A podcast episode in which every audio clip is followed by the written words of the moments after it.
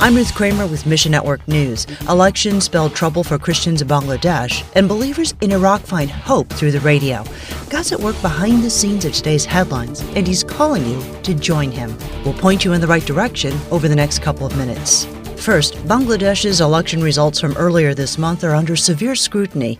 The United States and United Kingdom have both come out saying that the election in Bangladesh was not free and fair, resulting in a fourth term for Prime Minister Sheikh Hasina. Bruce Allen with FMI says I have a friend who's a police officer in Bangladesh.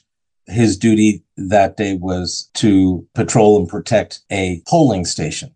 And he said that throughout the day, it was virtually empty. He sent me some photos of just police officers who are standing by ballot boxes and things like that, waiting for people to come, and there's nobody there is an election commission that by 4 p.m. that day showed that only 28% of eligible voters had even bothered to vote. And yet the chief election commissioner had announced the unbelievable statistic of a 40% turnout. Many Bangladeshis are dissatisfied and even hopeless. So if we try and use the context of our society or the Bangladeshis using the context of their society as conversation points, as kickstarters for conversations.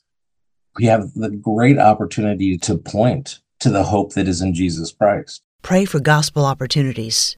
Then, a new workshop launched in India gives women the space they need to engage more deeply in biblical training. Ed Weaver with Spoken Worldwide says In many countries, whether it's India or in the Middle East, there are cultural issues that men may see women as their servants, their slaves. They're not given educational opportunities. Their voice isn't welcomed. In many of the oral cultures where spoken worldwide works, women tend to keep quiet in mixed company. Even Christian men in these cultures are bound oftentimes by their culture.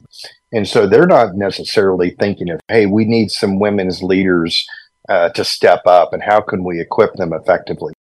We are creating workshops for women only, training them in biblical principles using stories, songs, dramas, just like we do in our other programs. They're able to speak up, they're able to ask questions, they're able to get greater clarity on things of the Bible, and uh, it, it, it's just they blossom. You can help equip more women with biblical training by praying. For our eyes to be opened, that we'll be encouraged by the fruit that we see, and use that encouragement to generate more focus uh, around lifting up women around the world.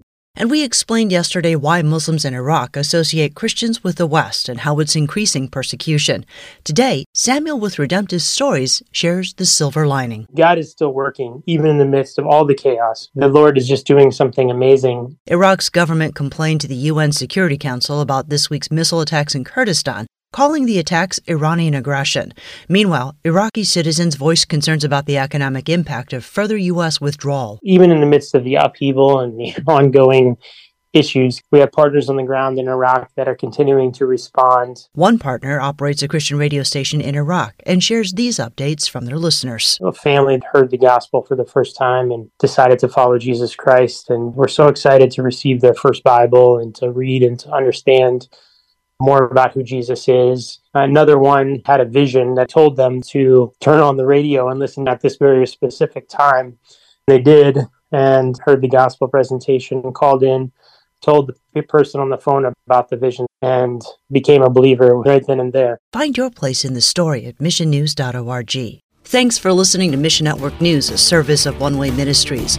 We're listener supported by people just like you. So by giving to Mission Network News, you enable us to keep the stories of God's kingdom coming. So join us here on Facebook, Twitter, or Instagram. You can also find us on Alexa, iTunes, or TWR360. And together, the Great Commission happens. Look for links at missionnews.org. I'm Ruth Kramer.